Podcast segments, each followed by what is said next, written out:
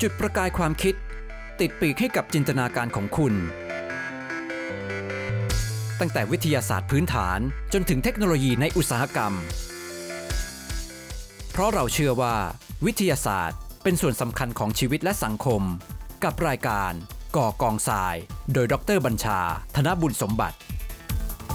รายการก่อกองทรายวันนี้นะครับผมจะชวนคุยนะครับกับนักวิจัยทางด้านเทคโนโลยีเซลล์แสงอาทิตย์นะครับ ดรอมรรัตน์ลิมมณีนะครับหัวหน้าทีมวิจัยทีมวิจัยเทคโนโลยีเซลล์เซลล์แสงอาทิตย์กลุ่มวิจัยนวัตกรรมพลังงาน ของศูนย์เทคโนโลยีพลังงานแห่งชาติ n t e c h ศูนย์ใหม่ล่าสุดเลยนะครับ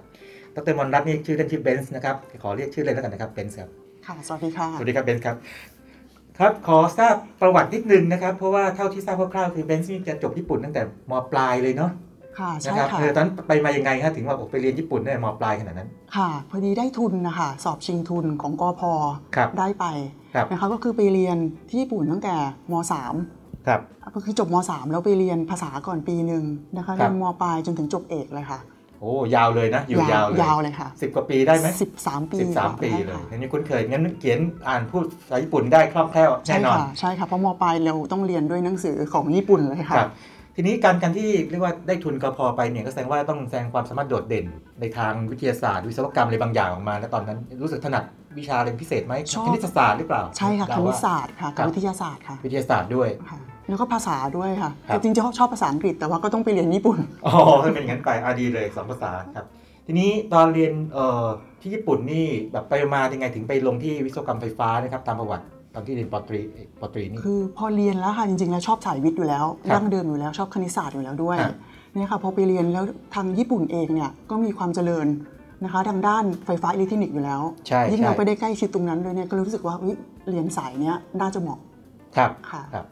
พี่จำได้ว่าตอนที่พี่เรียนมปลายนี่นานแล้วนะก็พวกทุนบอลโชเนี่ยเขาจะระบุชัดเลยว่าแบบสมมติว่าถ้าคุณไปเรียนวิศวะนี่ก็วิศวกรรมไฟฟ้าอิเล็กทรอนิกส์นี่แบบจะเด่นมากเลย มันมันเป็นแค่ความต้องการของประเทศก็ด้วยหรือเปล่าหรือในแง่ที่ว่าเขามีอุตสาหกรรมเยอะเขาเลยต้องการให้ให้ทุนเยอะนิดนึง ค่ะ เผื่อเผื่อมาทำงานกับเราอะไรอย่างนี้ อ๋อ หรือเปล่าครับ เพราะนะคะเดิมอันเนี้ยเป็นทุนของไทยไม่ไม่ได้ระบุเลยค่ะ อ๋อครับ กว้างมากค่ะจะ ครับ เรียนจริง ๆ แล้วบางมีคนบางเรียนหมอก็มีนะคะ อ๋อครับ เรียนเรียนกฎหมายก็มี ครับ แต่ว่าด้วยความที่ว่าเราชอบด้านนี้ ครับ ค่ะ ก็เลยเลือก แสดงว่าเปิด ไฟฟ้ กว้าง อิเล็ทรอนิส์เปิดกว้าง คือเปิด มาก ว้าง ค่ะ นะฮะแต่ว่าเป็นความชำนาญหรือความชอบของ ค่ะ เบนซ์เองใช่ไหมที่ไปเรียนด้านนี้ ใช่ค่ะ ครับ ทีนี้ช่วยเล่าให้ฟังให้คร่าวนิดนึงไหมครับตอนสมมติว่าสูงกว่าปอตรีขึ้นมาเนี่ยนะครับมันต้องลงลึกแล้วนะ เป็นปอโทปอเอกเนี่ย ค่ะ ทำไมถึงแบบว่าเรียกว่าไปทำไปมาไปมายังไงแล้วถึงมาลงที่แถวโซลาร์เซลล์นี่นะครับ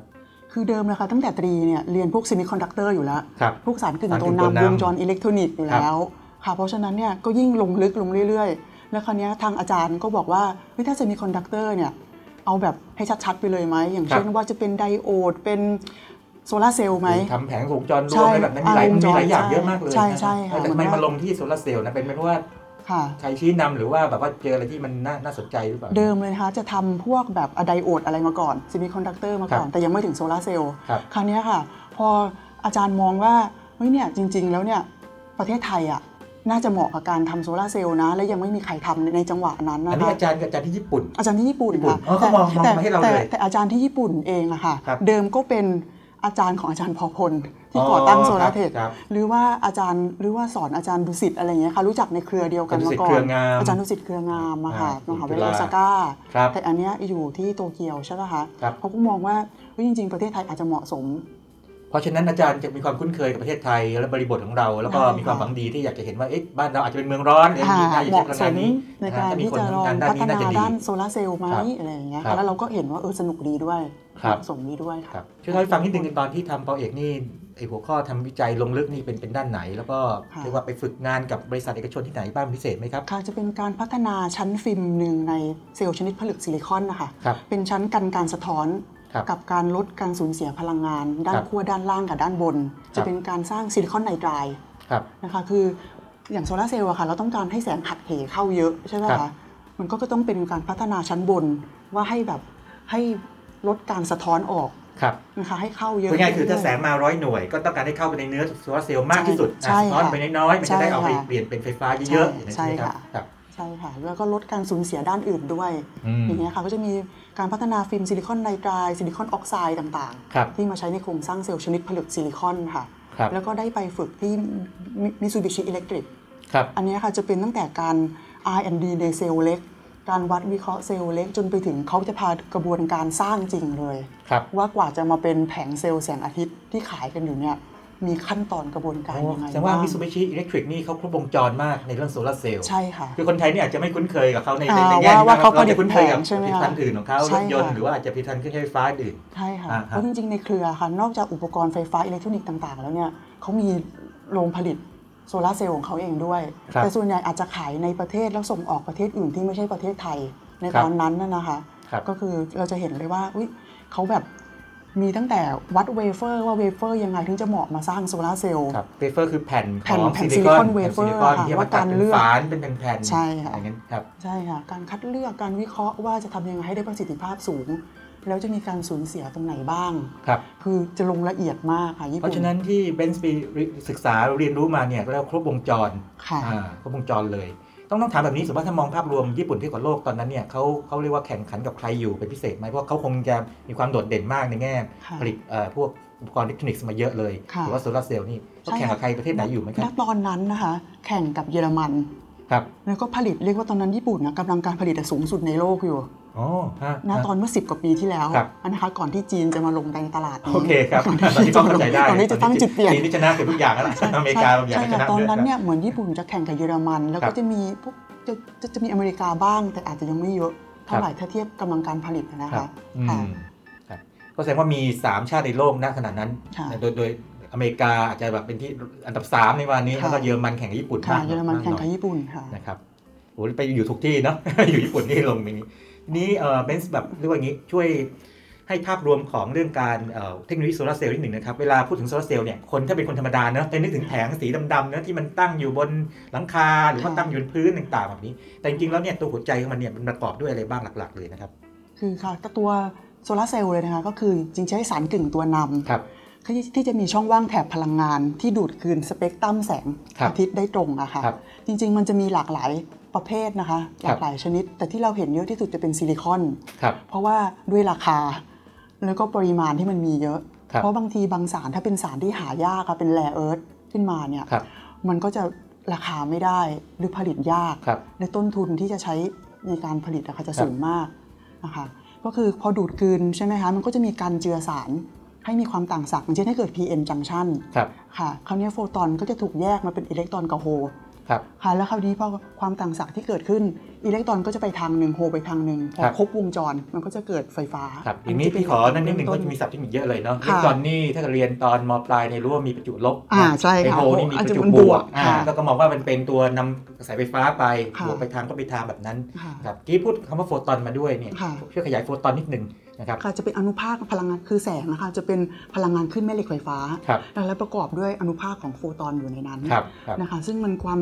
จำนวนปริมาณโฟตอนก็จะแตกต่างตาม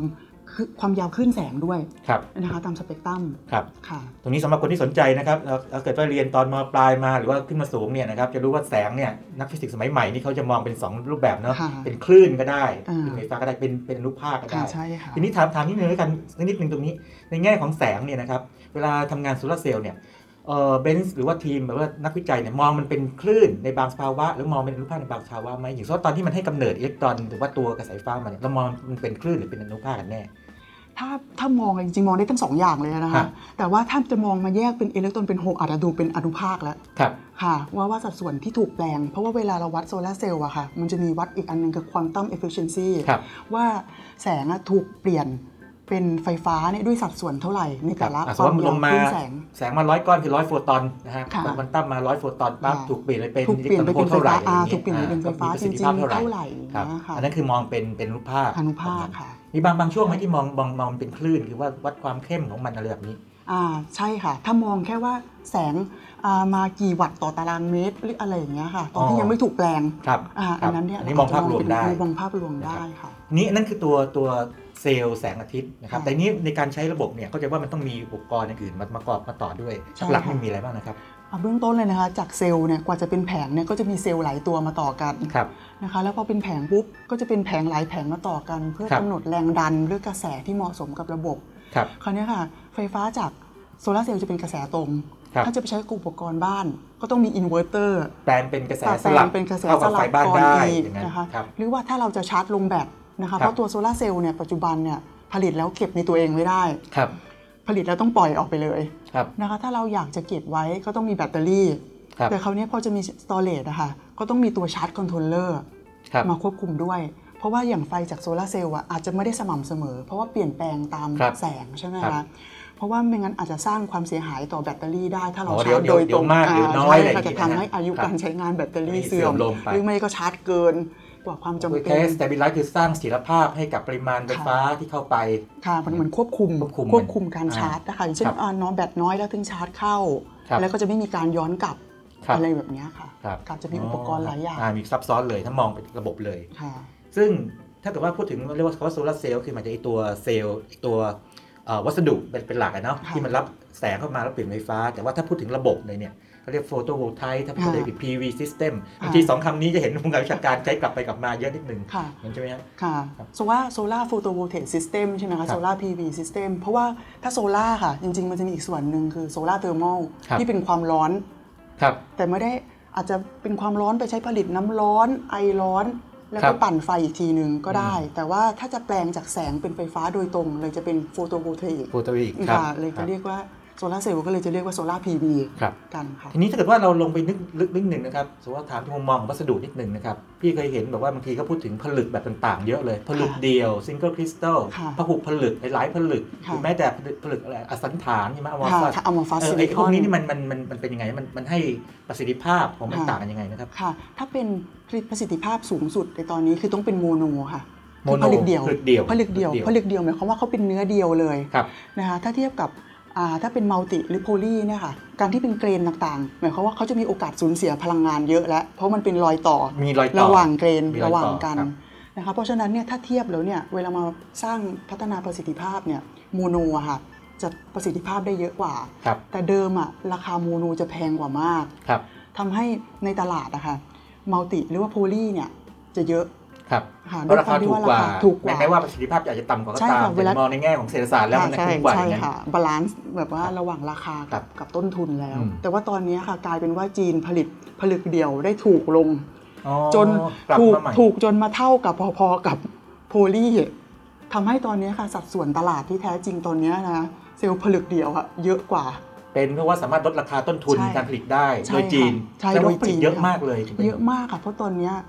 ซิลิคอนเวเฟอร์ที่มาใช้ในวงการโซลาร์เซลล์อะนะคะ ครับ 96%ผลิตที่จีน โอ้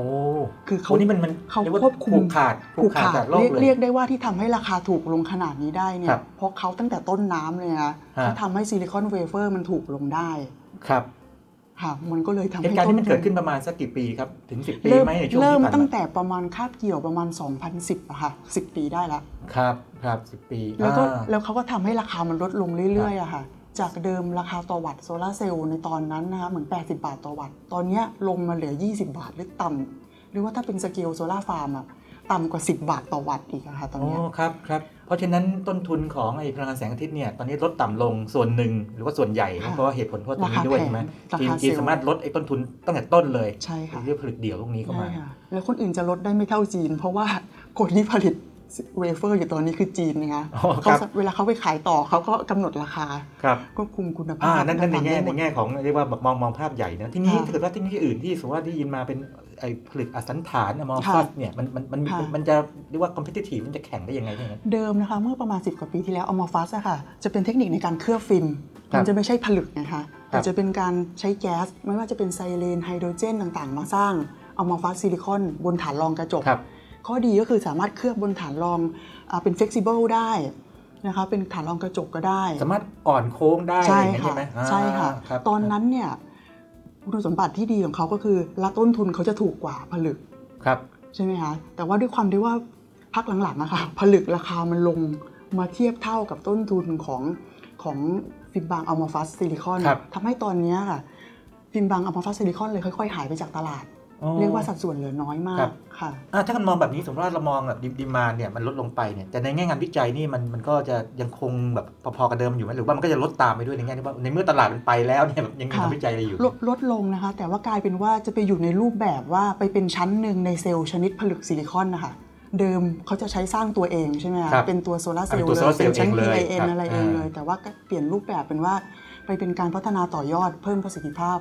เซลล์ชนิดผลิตซิ อ๋ ลิค อ อน ไปช่วยเสริม ไปช่วย กลาย เสริม กลายเป็นตัวเสริมไม่ใช่พระเอก เป็น ต่อ ตัว ไป เสริมใช่ค่ะ ครับดังนั้นพูดได้ว่าณปัจจุบันเนี่ยปีสมมติคศ2021เนี่ยนะครับผลึกเดี่ยวเนี่ยเรียกว่าครองตลาดใหญ่สุดเนื่องจากสามารถลด ใช่ ราคาลงมาได้สูงมาก ใช่ อย่างเงี้ย ค่ะ อ่า ค่ะ แต่งานวิจัยอื่นยังเดินอยู่ แต่ว่า ค่ะ เป็นเป็นตัวรองลงไปแล้ว ค่ะ นะครับทีนี้งานวิจัยของเบนซ์เนี่ยนะครับเอ่อที่ตอนที่มาอยู่ เข้าใจว่า n t e c h เนี่ยตอนนี้ตอนตอนแรกเนี่ยอยู่ n e c t e c h เนาะ ค่ะ กลุ่มวิจัยเบนซ์เนี่ยตอนช่วงนั้นเน้นเรื่องอะไรเป็นพิเศษครับ ตอน n e c t e c h นะคะตอน n e c t e c h เนี่ยเราจะมียังทำฟิล์มบางอะมอร์ฟัสอยู่ ครั แต่ บ ว่าจะมีทั้งในส่วนของ flexible อะค่ะ สร้างบนฐานรองโพลีไมด์เป็นพลาสติก อ่าที่มันมันอ่อนตัวได้ ใช่ค่ะอ่อนตัวได้ า ก็คือพกพา ได้ เบา ครับ นะคะม้วนได้เก็บได้ อันนั้นมองในแง่ว่าไกลๆอาจจะมองถึง flexible electronics หรือเปล่าว่า ใช่ ในที่สุด ค่ะ มันต้องไปเป็นเหมือนในจอ อ่า มื ทุก ปัจ อ จุ ย่า บั ง นนี่มัน อ่าใช่ค่ะ พับๆ ทุกอย่าง ไร จะต้องพกพา อ่มอไลๆ ง่ายเบา อ่ อะไรอย่างเงี้ย ครั ค่ะ บ ก็คือในสเกลประมาณ 10คูณ10 ตารางเซนน่ะเรา ครับ ทำได้ ครับ แต่เราก็พบว่าในการจะขยายสเกลเนี่ยมันเป็นเรื่องที่เกี่ยวกับเครื่องจักรและเอนจิเนียริง อ๋อ เยอะ ต้ แล้ อ ว งครับ มันเป็นเครื่องมันต้องเป็นเครื่องจักรแบบ low to low อะค่ะเหมือนทอผ้า ครับ ที่มันเป็นอะไรเงี้ยเพราะฉะนั้นสเกลใหญ่เนี่ยจะลิมิตละแล้วก็ต้นทุนด้วย ถ้า ครับ ผลิตน้อยเนี่ยยังไงก็แพ ไม่ ง ไม่คุ้มอ๋อ ค่ะ การ upscale ค่ะ มันเป็นเรื่องการลงทุน ใช่ เป็นเรื่อง ค่ะ การลงทุน แต่เทคโนโลยีเนี่ยทำได้แล้ว ทำได้ค่ะ แสดงว่ายังหาคล้ายๆผู้ลงทุนมาอยู่ในบ้านเราอาจจะลำบากนิดหนึ่ง ค่ะ ในตอนนี้ ลำบากค่ะเพราะว่าจังหวะที่พอผลึกราคาลงใช่ไหมคะทุกคนจะหันไปเล่นผลึกหมด เล่นผลึกเดียวอะ ฟินบาง ที่บอก ใช่ผลึกเดียว อ๋อ อย่างที่ ก็จะหล บอก บ อะค่ะ หลบไปตรงนั้นอีกนะครับ ใช่ค่ะ อ๋อ ครับครับ ทีนี้เอ่อช่วยเล่างานวิจัยที่ต่อเนื่องจากตรงนั้นใหม่นิดหนึ่งสมมติว่า ค่ะ โอเค หลังจากที่ทำไอ้ตัวมอร์ฟัสมาแล้วเนาะที่เป็นบนฟิล์มบางเนี่ยนะครับ พอผลึกเดี่ยวมันมาแบบว่าราคาลดลงเนี่ย มีการเปลี่ยนทิศทางงานวิจัย ค่ะ ยังไงบ้างไหมครับ ค่ะพอดีจังหวะคือได้ไปเทรนนิ่งค่ะ การวิเคราะห์สมรรถนะและความน่าเชื่อถือของเซลล์และแผงที่ AIST ประเทศญี่ปุ่น ครับ ค่ะจังหวะนั้นเนี่ยก็คือได้ไปเทรน ซึ่ง AIST เนี่ยถือว่าเป็นหนึ่งใน 3 ของศูนย์ทดสอบที่ใหญ่ที่สุดในโลก ในตอนนั้น คือเขาจะสอนตั้งแต่ว่าการวัดสเปกตรัมแสงเลยอะค่ะ ครับ ว่าอย่างเช่นว่าสเปกตรัมแสงเนี่ยมีผลกระทบต่อประสิทธิภาพของเซลล์แต่ละช พูด นิ ง่ายๆดคือ นะ คุณภาพของวัตถุดิบเลย ใช่ ตั้งแต่ต้นเลย ว่า มา ว่าว่าเอ๊ะทำไมทำงานที่นี่ดีแล้วทำงานที่นี่ไม่ดี ครับ เซลล์ชนิดนี้ทำไมทำงานที่ อ่าฮะ เยอรมันดีแต่มาใช้ที่ไทยไม่ดี ครับ มันจะมีปัจจัยอื่นๆนะคะนอกจากความเข้มแสงอุณหภูมิ ก็จะมีสเปกตรัม ครับ หรืออื่นๆด้วยนะคะรวมถึงว่าอย่างเช่นว่าวัดในห้องปฏิบัติการต้องอาวัดอะไรบ้าง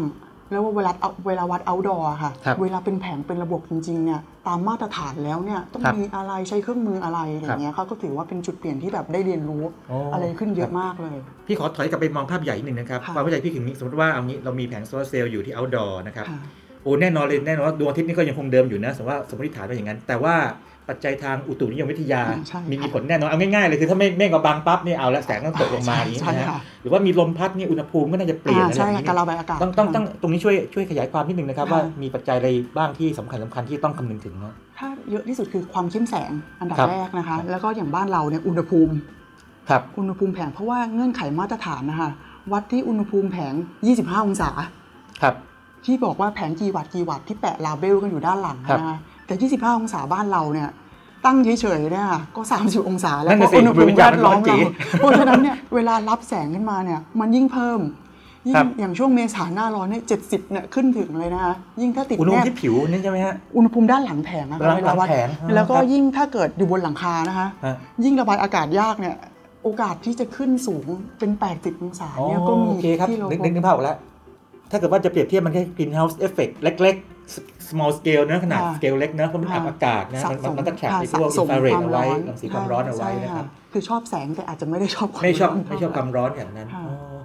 อุณหภูมิช่วงที่เหมาะสมของไอ้โซลาร์เซลล์อย่างสมมติว่าเอางี้คือผลึกเดี่ยวแล้วกันนะที่ ค่ะ ทำกันอยู่เนี่ยนะ ค่ะ มันมันอยู่ในช่วงประมันเท่าไหร่ครับ จริง ๆ ถ้าจะให้ดีก็คืออุณหภูมิต่ำจะดี มีแสงแต่อุณหภูมิต่ำ มีแสงอุณหภูมิ ค่ะ ต่ำ ความเข้มแข็งแสงสูงแต่อุณหภูมิต่ำ ครับ ซึ่งจริง ๆ แล้วเหตุการณ์มันอาจจะเกิดสักแถบยุโรปบางเมือง อ่า นะคะ ฮะ ยุโรป ฮะ บางเมือง แถบ หรือ เขต ว่า อบอุ่นน่าจะดีกว่าใช่ไหม อ่าค่ะ แต่ว่าด้วยความที่ว่า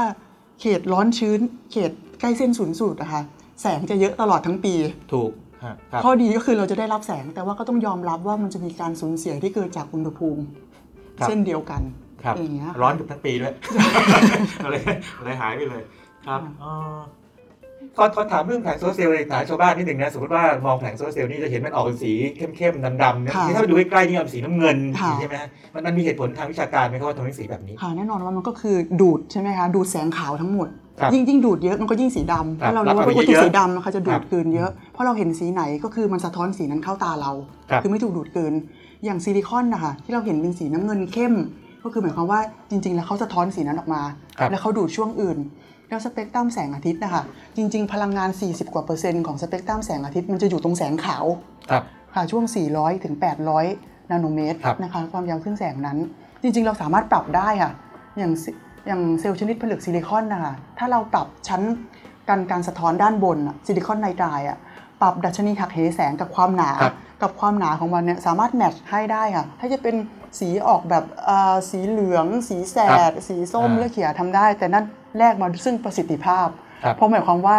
เขาจะดูดคืนช่วงนั้นน้อยลง เขา ครับ ไม่ดูดช่วงนั้นเขาสะท้อนนะคะถ้าเพื่อความสวยงามทำได้ แต่ก็ต้องยอมรับว่าประสิทธิภาพแผงจะลดลง ลดลงไป ค่ะ ครับอันนั้นเผื่อไว้เกิดมีคนมีตัง ค์หน่อย ไม่แขนประสิทธิภาพเฮ้ยบ้านดูสวยงามเนี้ยประดับหลังหลังคาสีต่างๆเรื่องนี้ ค่ะ เพราะงานวิจัยด้าน BIPV อะค่ะมัน Building Integrated Solar แบบ Photovoltaic นะคะมีนะคะ คือให้เลือกได้เลยว่าจะเอาเซลล์สีอะไร ครับ นะคะกระจกสีอะไร ก็ไปเล่นกับฟิล์มที่ อ่า เคลือบ ค่ะ อยู่ใช่ไหม แต่ว่าก็จะไม่ได้จะไม่ได้แคร์ประสิทธิภาพ ครับ คือเอาความสวยงาม เอาความสวยงาม อ่ เป็นหลัก ตกแต่งใช้ตกแต่งเป็นหลัก ถ้ามองตรงเอ่อส่วนที่เป็น efficiency มันเนี่ย ตอนนี้ไอ้ถ้าเกิดเรามองแค่ตัวแค่โซลาร์เซลล์เองเนี่ยนะครับ ค่ะ ในแง่ของทางทฤษฎีเนี่ยมันไป ค่ะ สูงสุดเท่าไหร่ครับ ถ้าทฤษฎีนะคะ ถ้าเหมือนรวม ถ้ารวมพวกประเภทรวมแสงด้วยนะคะ ครับ ใกล้เคียง 50%แล้วค่ะ แล้วคำว่ารวมแสงแปลว่าอะไรช่วยขยายคาม รวมแสง รว คื ม อ แสงคือ รวมแสงคือเหมือนเอาเลนนะคะ มารวมความเข้มแสง โฟกั ล ส งณจุดใช่ค่ะ อ๋อ คือที่บางทีถ้าเราเห็นตามข่าวอะค่ะ ที่บอกว่าเซลล์ชนิดนี้ได้ 49% 50%แล้วอะไรเงี้ย ถ้าไปอ่านรายละเอียดจริงๆอะค่ะ ต้องมีการรวมแส เงื่ ง อนเงื่อนไขการทดสอบของเขาคือรวมแสง 300 ซัน คือหมายความว่าแสงทั่วไปค่ะคือ1ซั ห น นึ่งสันอ่าหนึ่งดวงอาทิตย์ แต่อันเนี้ย หงหวรับ คือรวม 300 ซันคือรวมให้ความเข้มแสงอะค่ะณจุดพื้นที่ แล้วลงมาโฟกัสที่ ให้ จุ ล ด ง นั้น มาโฟกัส แล้วก็วัดไอ้ความปและระสิทธิเอ่อ efficiency ตรงนั้น ใช่ค่ะ ครับ อ๋อ ค คื รั อบ คือจริงๆต้องอ่านรายละเอียดนะคะว่า ครับ เขาทดสอบด้วยเงื่อนไขอะไร อืม เพราะว่าเงื่อนไขแบบเนี้ยมันจะไม่เกิดในธรรมชาติหรอก ครับ แต่ว่าในแง่ทฤษฎีหรือว่าเวลาสภาพแวดล้อมที่ควบคุมอะ ครับ ทำได้อืม นั่นคือประสิทธิภาพสูงสุด maximum ะตัว efficiency เนี้ยค่ะห้าสิบเปอร์เซ็นต์ ห้าสิบเปอร์เซ็นต์เลย สี่สิ ซึ่ บ ง กว่า ฟัง เปอร์ ฟั เซ็ ง น ก็ ต์ ดีเนอะแบบว่า ฟังฟังแล้ว เข้าเข้ามาร้อยได้ต้องห้าได้ ค่ะ ครึ่งในหนึ่งอะในไรอย่าง แง่ เงี้ย แลบสเกล แง่ lab ในห้อง scale ปฏิบัติการ ครับ ค่ะไปถึงขั้นนั้นกัน แต่ใน แล้ว ความเป็นจริง ค่ะ นี่มันก็ทำไม่ได้แบบนั้นนะที่หนึ่ง แล้วก็มีปัจจัยทางอุตุนิยมวิทยานั่นเข้าไปด้วย ใช่ค่ะ ครับทีนี้พอพอเอ่อในทางปฏิบัติเนี่ย efficiency มันอยู่ประมาณสักเท่าไหร่ฮะในในแง่ของสมมติแค่เซลล์ตัวเดียวเนี่ย แผงถ้าเซลล์นะคะ ตอนนี้ประมาณ 20 กว่ากว่าซิลิคอนทั่วไปอะนะ ครั คะ20 กว่ากว่า แต่เวลาเป็นแผงแล้วจะเหลือประมาณสัก 18-19% ครับ ถ้าดูประสิท แล้วก็ ธิ มีภาวคา พ ม แผ สูญ ง เสีย ตอน ระหว่าง นี้ ทางไป ใช่ค่ะ แปดสิบเก้าเปอร์เซ็นต์ 89% ค่าวันนี้เป็นค่าที่อยู่ประมาณนี้ ค่ะ ที่ใช้ในโซลาร์ฟาร์มในปัจจุบันจะ ครั ป บ ระมาณ ครับ นั้นค่ะ มันมีมีความหวังในแง่ของเทคโนโลยีที่มันจะทำให้มันบูสต์อัพมันขึ้นไปแบบดันมันขึ้นไปอีกสักหน่อยไหมหรือว่าสักเท่าสองเท่าอะไร จริงๆจริ เงี้ ง ย ๆ ในแง่ประสิทธิภาพนะคะ25-26%เนี่ยเป็นไปได้ ครับ แต่ราคา ขึ้นไปด้วย ต้ทุราคาขึ้นไปด้วยก็เลยกลายเป็นว่าคนจะไม่ลงทุน อ๋อครับ ทำโซลาร์ฟาร์มหรือแผ่นขนาดใหญ่ ด้วยประสิทธิภาพสูงเพราะเขามองแล้ว คือประสิทธิภาพสูงคือหมายความว่าไงคะแบบ 1 กิโลวัตต์ ใช้พื้นที่น้อยกว่าเท่านั้นเองอะแต่จริงๆ แผงประสิทธิภาพต่ำอะก็ติด 1 เมกะวัตต์ได้เท่ากันนะคะ ครับ เพียงแต่ว่าใช้พื้นที่เยอะขึ้น ครับเพราะฉะนั้นในแง่ต้องมองแง่เศรษฐศาสตร์ด้วย เศรษฐศาสตร์ ว่าจะ ค่ะ คุ้มทุน อืม คืนทุนเมื่อไหร่ ใช่ แบบนี้ ใช่ ใช่ไหม ค่ะ ครับเอ้ผมถามแบบแบบชาวบ้านชาวบ้านหนึ่งนะ ถามชาวบ้านชาวบ้านหนึ่งเออแบบจริงๆเรื่องโซลาร์เซลล์นี่ก็ได้ยินมานานแล้วเนอะแล้วก็เห็นบางบ้านก็ติดอยู่ แต่ทำไมมันถึงยังไม่ให้กระจายอยู่ทั่วไป แล้วก็เมื่อก่อนนี้เคยมีนักวิชาการบางท่านเนาะ แบบเสนอบอกว่าจะเอามันเข้าระบบกริดของเรา แล้วก็เรียกว่ามีความฝันว่าโอ้โหคนแบบจำนวนมากในประเทศเนี้ยผลิตไฟฟ้ากันใช้กันเองเลยนะครับอะไรอย่างเงี้ยเป็นต้น ค่ะ มันมีอุปสรรคอะไรที่มันขวางอยู่ฮะ ถ้าพูดถึงอันแรกเลยนะคะ มันเป็นการผลิตไฟฟ้าที่ไม่เสถียรเพ ครั ราะ บ ว่าเปลี่ยนแปลงตามสภาพอากาศ อ่าโอเคนั่น ใช่ไห เรื่ ม องห คะ นึ่งอ่ะ สภาพอากาศหนึ่งกลางคืนผลิตไม่ได้หนึ่ง ครับ เพราะฉะนั้นมันจะต่างจากโรงไฟฟ้าอื่น ๆ ที่สามารถคุม Stable กำลังการผลิตได้ คุมมาว่าผลิต 24 เข้าไป ชั่วโม เท่าไหร่ก็ผลิต ง ออกมาอ่าได้ ค่ะไม่ว่าจะเหมือนโซล่าร์กับลมอะนะคะ ครับ จะเป็นแบบเนี้ยคือความไม่เสถียร ครับ เพราะฉะนั้นก็ต้องไปแก้ความเสถียรให้ได้ก่อน ครับ อาจจะต้องมีแบตมีอะไรมาแบ็กอัพหรือ ครับ เปล่าก็ทำให้ต้นทุนระบบเพิ่มขึ้นนะคะทำให้ยังเป็นเมนหลักไม่ได้ ครับ นะคะส่วนหนึ่งถ้าเป็นระบบเล็กนะคะความคาดหวังบางทีคนคิดว่าจะใช้แทนไฟทั้งบ้านเลย ครับ ใช่ไหม เป็น คะ ไปได้ไหม แต่ในความเป็นจริงถามว่ามีแอร์หนึ่งตัวเนี่ย ค่อนข้างจะกินไฟเยอะแล้ว ครับ คิดว่าโซลาร์เซลล์อะค่ะ แบบแทนไฟแทนพัดลม แทนอะไรพื้นฐานทั่วไปอะได้ แต่ว่าจะแทนแอร์ แทนอะไรที่ใช้ไฟกำลังสูงเลย ไอตัวกินไฟเยอะอย่างเช่นอาจจะเตารีด อ่า หรือว่าอันเนี้ย ไมโครเวฟหรื ค่ะ อว่าเตาอบอะไรเงี้ย ค่ะ อันนี้หมดหมดสิทธิ์แต่ถ้า ค่ะ ไฟไฟธรรมดา LED เงี้ยอาจจะ อ๋ พ อ อไหว อันนั้นอันนั้นได้อยู่แล้วค่ะ พอ อัน ไหว นั้นอัน มัน ได้ สบายอพัด ยู่ ล แล้ว ม นะ หรืออะไรพื้นฐานอะไร ครั เงี้ บ ยช่วยช่วยลดค่าไฟลดพีคตอนช่วงเที่ยงอะไรอย่างเงี้ยค่ะ อันนั้นน่ะเหมาะสม อ่า เพราะฉะนั้นก็ต้องให้เหมือนต้องให้ความรู้ให้คนเข้าใจ สิ่งที่โซลาร์เซลล์ทำได้และท ำไม่ได้ก่อนด้วยนะคะเพราะความคาดหวังของคนอาจจะคิดว่าติดแล้วโอ้โหแทนทุกอย่างได้เลย แต่จริง ๆ แล้วคือไปช่วยลดได้ ครับ ค่ะก็คือในการส่งเสริมอะกลายเป็นว่าตอนเนี้ยระบบระบบเล็กเองอะ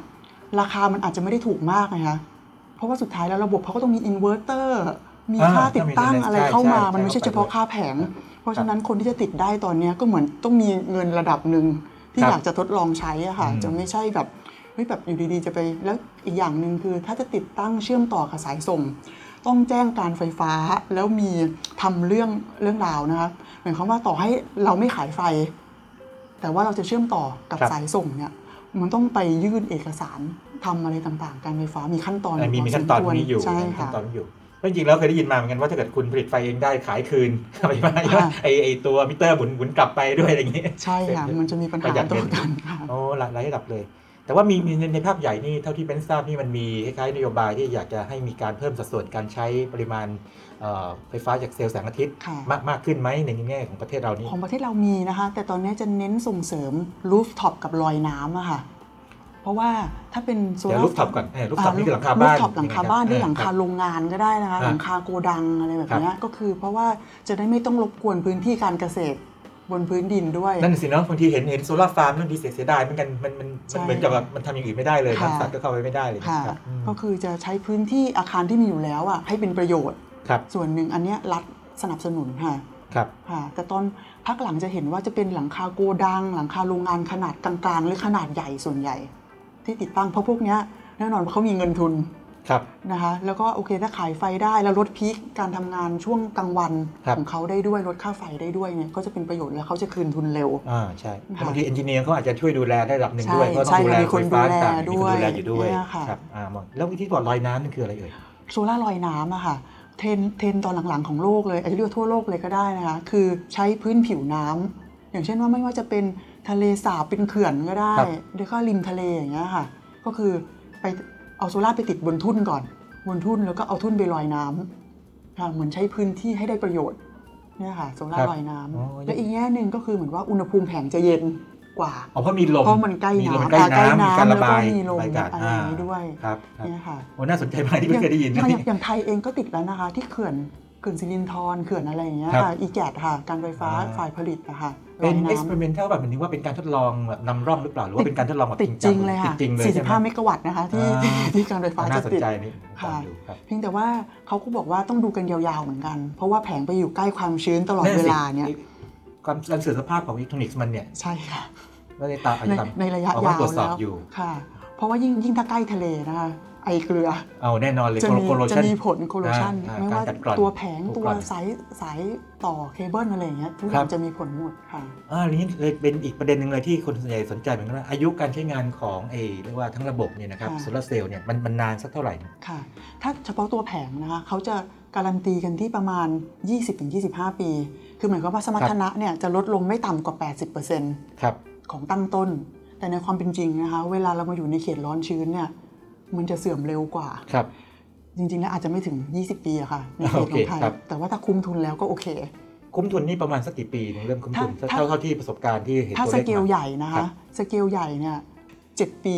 เจ็ดปี หกเจ็ดปีระบบใหญ่เนี่ยจะคุ้มแล้ว แต่ว่า อ๋อ ตามบ้านเรือนอาจจะ 10 หรือ 10 กว่ากว่าๆนะคะ ก็ ถ้า พอ ระบบ ดี เล็ก เอ่อเรียกว่ามีของแถมนิดนึงไอ้หลังๆอีกที่คุ้มทุนแล้วอ่ะได้ได้ได้ไฟมาใช้ ค่ะ ตรงนั้นอีกสักห้าหกปี ก็จ อะไร ริง เงี้ย ๆต่อให้เสื่อมแล้ว หรือ ก็ยัง 10 ผลิตไฟได้นะคะ ครับ แต่ว่าอุปกรณ์ที่จะไปก่อนอาจจะอินเวอร์เตอร์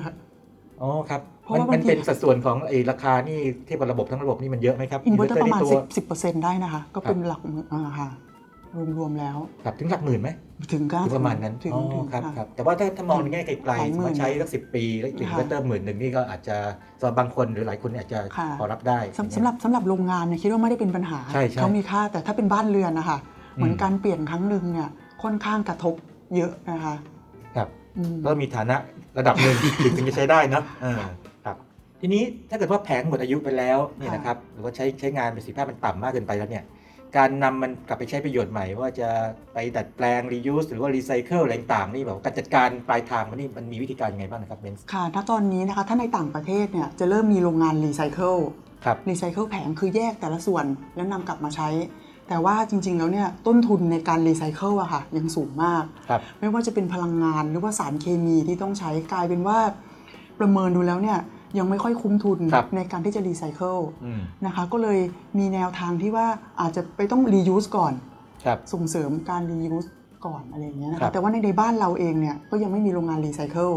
แล้วก็กลไกในการรียูสยังไม่มี แต่ว่ากำลังร่วมกันพัฒนาอยู่อะค่ะ ครับ เพราะว่าตอนนี้เองเนี่ยเราติดตั้งแผงไปแล้วในระบบนะคะไม่น้อยกว่า 3 กิกะวัตต์เนี่ยคือมีอยู่แล้วไม่ต่ำกว่า 12 ล้านแผง ครับ แล้วถ้าตามแผนแล้วเนี่ยอีกสัก 10-20 ปีเนี่ยเราจะมีมากกว่า 40 ล้านแผง ครับ นะคะเพราะฉะนั้นเนี่ยปลายทางการจัดการเนี่ยก็จะเป็นเรื่องที่สำคัญว่าโซลาร์เซลล์จะดีต่อสิ่งแวดล้อม หรือเปล่า หรือเปล่า ต้งต้องดูนี้ค ถ้า รับ ต้องจัด ม การได้อย่างแบบเอ่อ ครับ เป็นระบบ ในต่างป ด้ว ระ ย เทศ ค่ ที่เขาปรับไปไกลมากแล้วไม่ว่าญี่ปุ่นหรือเยอรมนีหรือว่าทางยุโรปต่างๆซึ่งให้ความสำคัญด้านนี้เขาเขาทำไงครับกับไอ้ตัวที่มันหมดอายุเนี่ย เขารีไซเคิลค่ะ รีไซเคิล รวบรวมกลับมารีไซเคิลค่ะ ถ้าเรียกว่านำที่สุดจะเป็นยุโรปในตอนนี้ ครับ ที่จะรีไซเคิลทุกส่วนเลยนะคะไม่ว่าตั้งแต่เฟรมกระจกตัวซิลิคอน ตัวขั้วไฟฟ้าเอาเงิน ครับ เอาตัวขั้วเงินนะคะ เอาโลหะมี เอา ค่าออกมา เอาคนเอาคน พว กลับมา โหะที่ ด้วย ค่าออกมา อะไร ประมา เงี้ ณ ยแต่ในตอนนี้ค่ะอ่ะ มันอาจจะยังไม่คุ้มทุน แต่หนูว่าทางเทคนิคอะทำได้ ครับ ค่ะ อืม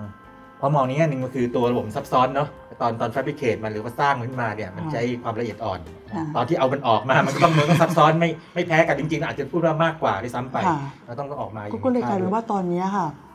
แยกเฟรมและบททำลายฝังกลบเลยจะเป็นที่นิยมมากที่สุดตอนนี้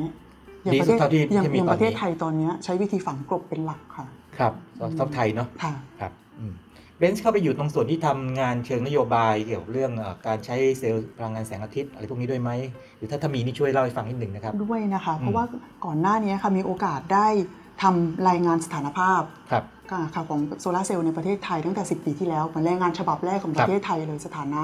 นะคะรวมไปถึงว่า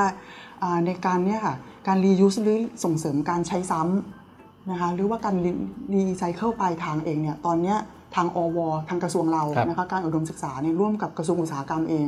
ก็มีความร่วมมือกันนะคะว่าจะต้องสร้างกลไกมารองรับตรงเนี้ยให้ครบวงจรด้วย ครับ ว่าอย่างถ้าโซลาร์ฟาร์มหรือออกมาแล้วเนี่ย เราจะต้องทำยังไงกับแผง ก่อนที่แผงมันจะกระจายไปไหนก็ไม่รู้ แล้วเรา ครับ แท็กตามไม่ได้ อืม เพราะตอนเนี้ยค่ะโซลาร์ฟาร์มบางที่อ่ะเขาเปลี่ยนแผงค่ะ คือไม่ต้องรอ 20 ปี แต่ว่าด้วยความที่เขาขายไฟ พอพลังงานเขาลดลงหน่อยนึงเนี่ย ครับ เขามีแผนที่จะมาเปลี่ยนอ่ะเขาก็จะเปลี่ยนเลยเพื่อรักษาสถานะการผลิตไฟฟ้า ครับ ของเขา อ่าๆเอา แล้ว ใหม่ แผงที่ถูกเปลี่ยนเนี่ยบางส่วนจะถูกเก็บไว้ ครับ บางส่วนจะถูกขายต่อ แล้วบางส่วนอาจจะถูกบริจาคไปไหนไม่รู้ อ๋อ ซึ่งเราจะไม่รู้ปลายทางว่า ครับ เราจะไปรวบรวมกลับมาจัดการได้ จั ยั ด ง การ ไง ได้อย่างไร ด้วย อ๋อครั ค่ะ บนี่จัดการนั้นด้วย ทีนี้เนื่องจากเบนซ์ทำเอ่อแผนหรือว่าแบบสถานะเมื่อสิปีก่อนเนาะ มันพี่เข้าใจว่าอย่างนี้มันน่าจะมีการโปรเจกต์ไปข้างหน้าด้วยมอง ค่ะ อนาคตใช่ไหม ใช่ค่ะ ไออนาคตที่คาดเอาไว้เมื่อสิปีก่อนกับสภาพปัจจุบันเนี่ย ค่ะ มันสอดคล้องกันตรงไหนหรือว่ามันมีแตกต่างตรงไหนไหมครับ จุดที่มันเปลี่ยนแปลงไป สิ่งที่ตรงเลยนะคะ ก็คือหมายความว่าแผงมันจะเพิ่มขึ้นเรื่อยๆ แล้วการจัดการจะเป็นเรื่องที่สำคัญ เพราะเราจริงๆ เราพูดถึงรีไซเคิลแผงนะตั้งแต่ 10 ปีที่แล้ว ใช่ครับ แต่ว่าตอนนั้นเขาก็มองว่าอีกไกล ครับ อีกอีกอีกยี่สิบปี ครับ อีกยี่สิบห้าปี อ่า เรายังเรายังไม่ต้องมา ไม่ต้ ทำ องไปคิด อันนี้ มาก ก่อน เพราะตอนนั้นเนี่ยพูดถึงเรื่องงานวิจัยเรื่องรีไซเคิลอะตั้งแต่ปี 2010 ครับ แต่ว่าก็เหมือนว่าเอ้ยยังยังยังไม่ต้องโฟกัสตรงนั้นหรอก ครับ ก็คือประเทศไทยจะเป็นแนวส่งเสริมการติดตั้งใช้งานนะคะ ครับ เหมือน อืม ที่เห็นว่าบนบนดินบนหลังคาบนรอยน้ำอะไรต่างๆ ไป แต่สุดท้ายแล้วแผงทั้งหมดเนี่ยค่ะมันต้องเข้าสู่กระบวนการจัดการ ครับ และรีไซเคิลหรือว่าจะต้องไปทิ้งหรือยังไง เพราะว่าสิ่งที่ห่วงอย่างหนึ่งคือต่างประเทศอะค่ะเวลาเขาลื้อเสร็จแล้วเนี่ยเขาจะส่งมาบ้านเราด้วยหรือเปล่า เพราะว่าเหมือนเหมือนอิเล็กทรอนิกส์ ครับ นะคะ อืมอืมครับ อืมค่ะ น่าน่าสนใจมากเพราะถ้าเกิดสิปีก่อนเนี่ยถ้าโปรเจกต์ว่าอายุของแผงโซลาร์เซลล์ระบบเนี่ยยีปีใช่ไหม ค่ะ ตอนนี้เราก็มาได้ครึ่งทางแล้วนะ ค่ะ ซึ่งซึ่งเวลาก็ผ่านไปเร็ว แล้วก็ไอ้ไอ้เร็วอีกครึ่งที่เหลือนี่ ค่ะ ถ้าเกิดไม่จัดการตอนนี้นี่อาจจะลำบากนิดหนึงเหมือนกัน ค่ะ นะครับ อืมมีบทเรียนอะไรที่เบนซ์อยากจะเรียกว่าเล่าให้ฟังไหมว่าที่ผ่านมาทำงานมาเนี่ยนะครับมันมีความภาคภูมิใจบางอย่างเออได้เกิดความก้าวหน้าทำให้เกิดการก้าวกระโดดของในการใช้พลังงานแสงในในบ้านเราเนี่ยเบนซ์เข้าไปอยู่ในจุดไหนบ้างนะครับ ค่ะจ ที่สิ่งที่ภูมิใจเลยนะคะ ในส่วนการวิเคราะห์ทดสอบอะค่ะอย่างเมื่อ 10 ปีที่แล้วเนี่ยไทยอาจจะติดอย่างเดียว แล้วยังไม่เน้นการวิเคราะห์ทดสอบความน่าเชื่อถือแล้วคื ครั อบ คือเชื่อตามสิ่งที่ต่างประเทศบอก อ่ะเขาบอกว่ามาอย่าง ว่าจะ นี้ เป็นอ เขา ย่างนี้ เขาเคลมเขาเคลมมาแบบนี้ แต่คราวเนี้ย ผมไป การศึกษานะคะอย่างอย่างการทำงานจริงในเขตร้อนชื้น เมื่อสิปีที่แล้วอะค่ะคือได้ไปจับงานตรงเนี้ยแล้วก็คือเป็นงานที่ได้รางวัลด้วย ครับ ก็คือหมายความว่าการทดสอบสมรรถนะความน่าเชื่อถือของเซลล์ 5 ชนิดในเขตร้อนชื้นนะคะเพราะตอนนั้นเนี่ยจะมีญี่ปุ่นใช่ไหมคะเยอรมันอเมริกา แต่เขาเทียบแล้วเขายังไม่อยู่ในเขตร้อนชื้น ครับ เราเรียกว่าเป็นประเทศแรกๆอะค่ะในเขตร้อนชื้ ครั น บ ที่ทำนำเสนองานวิจัยด้านนี้ ครับ แล้วก็ให้เห็นว่าเฮ้ยจริง ๆ มาตรฐานที่มีอยู่เนี่ยมันไม่ได้สะท้อนการใช้งานจริง ครับ ในบ้านเราสักเท่าไหร่นะ อืม ในของเราเนี่ยอาจจะต้องมีการทดสอบเพิ่มหรือเปล่าเพราะบ้านเราเนี่ยนอกจากร้อนชื้นแล้ว UV ก็แรงกว่า ครับ อะไรต่าง ครับ ๆเนี่ยค่ะ พี่พี่มองว่างานเบสนี่อาจจะมากกว่าบ้านเราด้วยเพราะว่าถ้าเรามองเป็นแถบบนบนโลกนี้เลยเนี่ยนะครับ ค่ะ แถบเขตร้อนเนี่ยนะครับ ค่ะ แล้วเราสามารถอนุมานว่าเอ่อสภาพอื่นๆพวกป่าไม้อะไรใกล้เคียงกันหรือต่าง ค่ะ ลมไม่ใกล้เคียงกันเนี่ยมันก็จะใช้ได้ใกล้เคียงกว่าที่ทางไม่ว่าจะญี่ปุ่นหรือฝรั่ง ค่ะ ทางยุโรปเนี่ยเขากำหนดมา ค่ะ ถูกไหมครับแล้วเอาเราเป็นต้นแบบก่อนเลย ใช่ค่ะแต่พักหลังเนี่ยนะคะอินเดียกับสิงคโปร์มาแรงมากค่ะ คือเขามา ก็ ช้า ทำ ก อะไรครัว่าเรา บไอ้ใน แต่เขา ตัวนี้ แต่เขาสิงคโปร์เนี่ยค่ะเรียกว่าเวลาเขาจะทุ่มงานวิจัยอะไรอย่างหนึ่งเนี่ยนะคะเขาเรียกว่าเขาไปเอาเยอรมันทั้งทีมอะยกมาเขาจะเริ่มได้เร็วแล้วก็ ครับ ไปได้เร็วมาก ครั อบ ย่างเงี้ยค่ะก็คือหมายความว่าในเขตร้อนชื้นเนี่ยเดิมเนี่ยอาจจะมีเราแต่เนี่ยตอนเนี้ยสิงคโปร์ต่อให้ประเทศเขาไม่ไม่มีพื้นที่ที่จะติดเองเท่าไหร่อะนะคะ ครับ แต่ว่าเขาจะเป็นแนวแบบว่าวิเคราะห์ทดสอบเหมือนกัน อ๋อครับ แล้วก็จะเรื่องข้อมูลในเขตร้อนชื้นเนี่ยเขาก็จะพยายามรวบรวมเก็บขึ้นมาเพื่อทำโมเดลต่าง ๆ เช่นกัน โอ้พี่พี่เดาว่าอย่างนี้พี่เดาถูกไหมเขาโพสแม้เคเขาเป็นเกาะเล็กๆเนาะ ค่ะ ถ้าเทียบกับเรียกว่าประเทศอื่นก็ตามเนี่ยแล้วดันใกล้ทะเล จริงเซลเซลแต่ว่าเขาทำตัวเป็นแหล่งวิชาการเพื่อที่จะสร้างมาตรฐาน ใช่ค่ะ เพื่อที่จะคุมแรงต่างๆทั้งแบบมาตรฐานทั้งเทคนิค แม้แต่ราคาหรืออะไรเปล่าที่เขาถนัดในงานแบบนี้ ใช่ค่ะ เพ อ๋ ราะ อ ว่าเวลาเวลาไปตรวจสอบวิเคราะห์แก้ปัญหาอะไรต่างๆเนี้ยค่ะ ก็ต้องบอกส่งออกไป เขา ส่งไปสิจะงคโปร์ ส่งไป เพื่อความเชื่อ อย่างนั้น ถือ เลยค่ะ ว่าอย่างนี้ไม่ได้สิ่งที่ไทยจะยอม ได้ไง เราเริ่มมาก่อนนะนี่ครับ อ๋อครับน่าสนใจมากเลยอย่างนี้คงต้องแข่งเรื่องนี้กันต่อไปนะ มีแง่มุมไหนไหมครับ ที่จะเป็นทิศทางในอนาคตที่เราจะได้เห็นความก้าวหน้าของการใช้ไอ้เซลล์แสงอาทิตย์ในในบ้านเรา หรือว่าในของของโลกก็ตาม ค่ะ เพราะอยากให้มองว่ามองให้ใช้ให้คุ้มค่านะคะ ครับ ว่าอย่างเช่นว่าถ้าเราในแง่ในบางแง่มุมอะค่ะอาจจะไม่ต้องเป็นระบบขนาดใหญ่ก็ได้ ครับ แต่ถ้ามันเป็นภาคการเกษตรที่สายส่งเข้าไม่ถึงอะค่ะ ครับ แล้วไปช่วยเกษตรกร อืม หรือไปช่วยแทนการปั่นไฟใช้น้ำมันได้อะค่ะ ครับ จริงๆ ตรงเนี้ยมันจะมี Impact หรือมีมูลค่าของการใช้งานโซลาร์เซลล์นะคะสูง เป็นพลังงานทางเลือก เป็นพลังงานทางเลือกอะค่ะ ลงไปตรงที่นิชมาร์เก็ตนิชแบบจำจำจำเพาะเล ใช่ ยสถา ค่ะ นที่หนึ่ง เพราะเพราะเราอาจจะไม่ต้องไปเหมือนญี่ปุ่นไม่ต้องเหมือนเยอรมันก็ได้ค่ะ ครับ เพราะอันนั้นสายส่งเขาอาจจะครอบคลุมมากแล้วเออทุกอย่างแต่ว่าของไทยครับพื้นที่ที่ยังต้องการไฟแต่ไฟเข้าไม่ถึงเนี่ยก็มี หรือว่าอย่างคนที่บางทีติดต่อเข้ามานะคะโทรเข้ามาปรึกษาว่าเอ้ยเนี่ยไล่เขาสวนเขาอยู่ตรงนี้เนี่ย ครับ ลากถ้าลากสายส่งเนี่ยมูลค่าสูงมากเพราะถ้าเกิดจะลากสายไฟเข้าไป แต่เพียงแต่ว่าเอ้ยใช้โซลาร์เซลล์ต้องขนาดเท่าไหร่อะไรยังไงเนี่ยคิดว่าตรงเนี้ยประเทศไทยเองอะ ครั ก็ บ ยังมีความต้องการในส่วนนี้ ไม่ใช่แค่ระบบขนาดใหญ่ พี่ก็จะว่า อย่ง เบ ดีย น อ ซ์น่าจะได้เดินทางไปอย่างน้อยในประเทศไทยนี่หลายหลายที่เพื่อไปดูแบบว่าสถานที่แล้วก็ออพติมิซ์ระบบให้ให้มันเหมาะสมอะไรอย่างเงี้ยมีมีเคสตัดดี้อะไรที่อยากจะเล่าให้ฟังได้ไหมครับ ทั้งทั้งทีมเรานะคะมันจะมีทั้งรูปแบบที่ไปวัดในโซลาร์ฟาร์ม ครับ ที่เป็นภาคธุรกิจจริงๆ อ่า ไปช่วยแก้ ครับ ปัญหา ว่าอย่างเช่นว่าเขาเจอเฮ้ยทำไมอยู่ดีๆ สตริงนี้มันเสียมันดรอปลงเกิ ครั ด บ อะไรขึ้นนะคะกับอีกรูปแบบหนึ่งคือในพื้นที่ที่ไฟฟ้าเข้าไม่ถึงเลย ครับ แล้วคราวเนี้ยจะต้องติดตั้งขนาดประมาณไหนเพื่อให้พอกันโหลด ครับ การใช้งานของเขานะคะหรือว่าเขามีพลังงานน้ำอยู่ด้วย อยู่แล้วเนี่ยจะมาผสมประสานกันเป็นไฮบริดยังไงให้พอใช้ ครับ แล้วในแต่ละฤดูอะค่ะ แสงก็ไม่เท่ากัน ฝนตกบ้างในบางฤดูเอ๊ะจะต้องทำยังไงอะไรอย่างเงี้ยบางทีก็ได้เข้าไปงานมีความหลากหลายมากค่ะโซลาร์เซลล์แต่ละพื้นที่ แต่ละลักษณะการใช้งานเนี่ยจริงๆมีมีหลายแบบมาก ครับ ค่ะ ผมขอคำถามสุดท้ายนี่นะครับเผื่อเกิดมีเด็กเยาวชนหรือแม้แต่พ่อแม่ผู้ปกครองที่อาจจะมีลูกหลานอยู่ แล้วก็ฟังแล้วเกิดแรงดันดาลใจขึ้นมา ค่ะ เฮ้ยด้านพลังงานนี่เป็นเรื่องสำคัญมากเลย ค่ะ แล้วก็บ้านเรานี่เรื่องแสงอาทิตย์นี่ก็ไม่ต้องห่วงปีเยอะอยู่แล้วนะครับ ค่ะ แล้วก็เราก็มีข้อมูลที่ทางเบนซ์และทีมเนี่ยได้สร้างเอาไว้ว่าไอ้การใช้พลังงานแสงอาทิตย์ในแถบเขตร้อนเนี่ยนะครับมันมีเรียกว่าเงื่อนไขบางอย่างเนี่ยที่มันต่างจากที่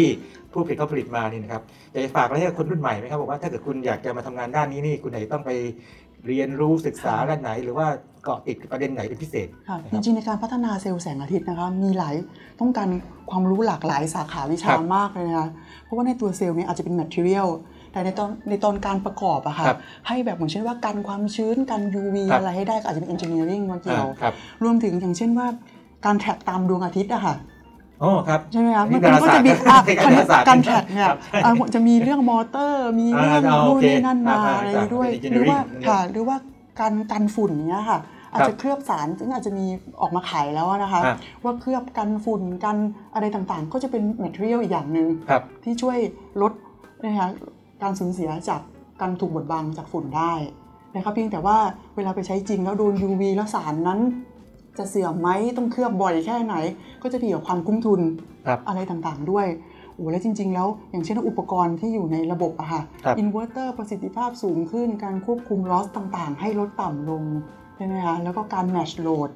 กับการผลิตต่างๆนะคะโอ้จริงๆ มีมีหลายเรื่อง มีรายละเอี สาย ดเยขามอะาก ที่ เลย จะสามารถทำให้ นี่เฉพาะตัวระบบนะที่ ใช่ ที่เป็นอิเล็กทรอนิกส์ ใช่ อะ ค่ะ ไรเงี้ยนะยังไม่นับความรู้ประกอบอื่นๆที่สำคัญอุตุนิยมวิทยาต่างๆต้องรู้ ใช่ สภาพพื้นที่ ค่ะ ต่างๆด้วย พื้นที่ แล้วก็ต้องคำนวณทางเศรษฐศาสตร์ได้ด้วยใช่ไห ใช่ มโมเด ใช่ ลธุร จ กิจ ริงๆ ถ้าจะให้ครบวงจรเลย ให้มัน รู้ คุ้ม ว่า เพื่อที่ใช้งานได้จริง ค่ะในจริงเนี่ยแล้ควรับ จริง ๆ มีหลากหลายสาขาเข้ามาช่วยเสริมให้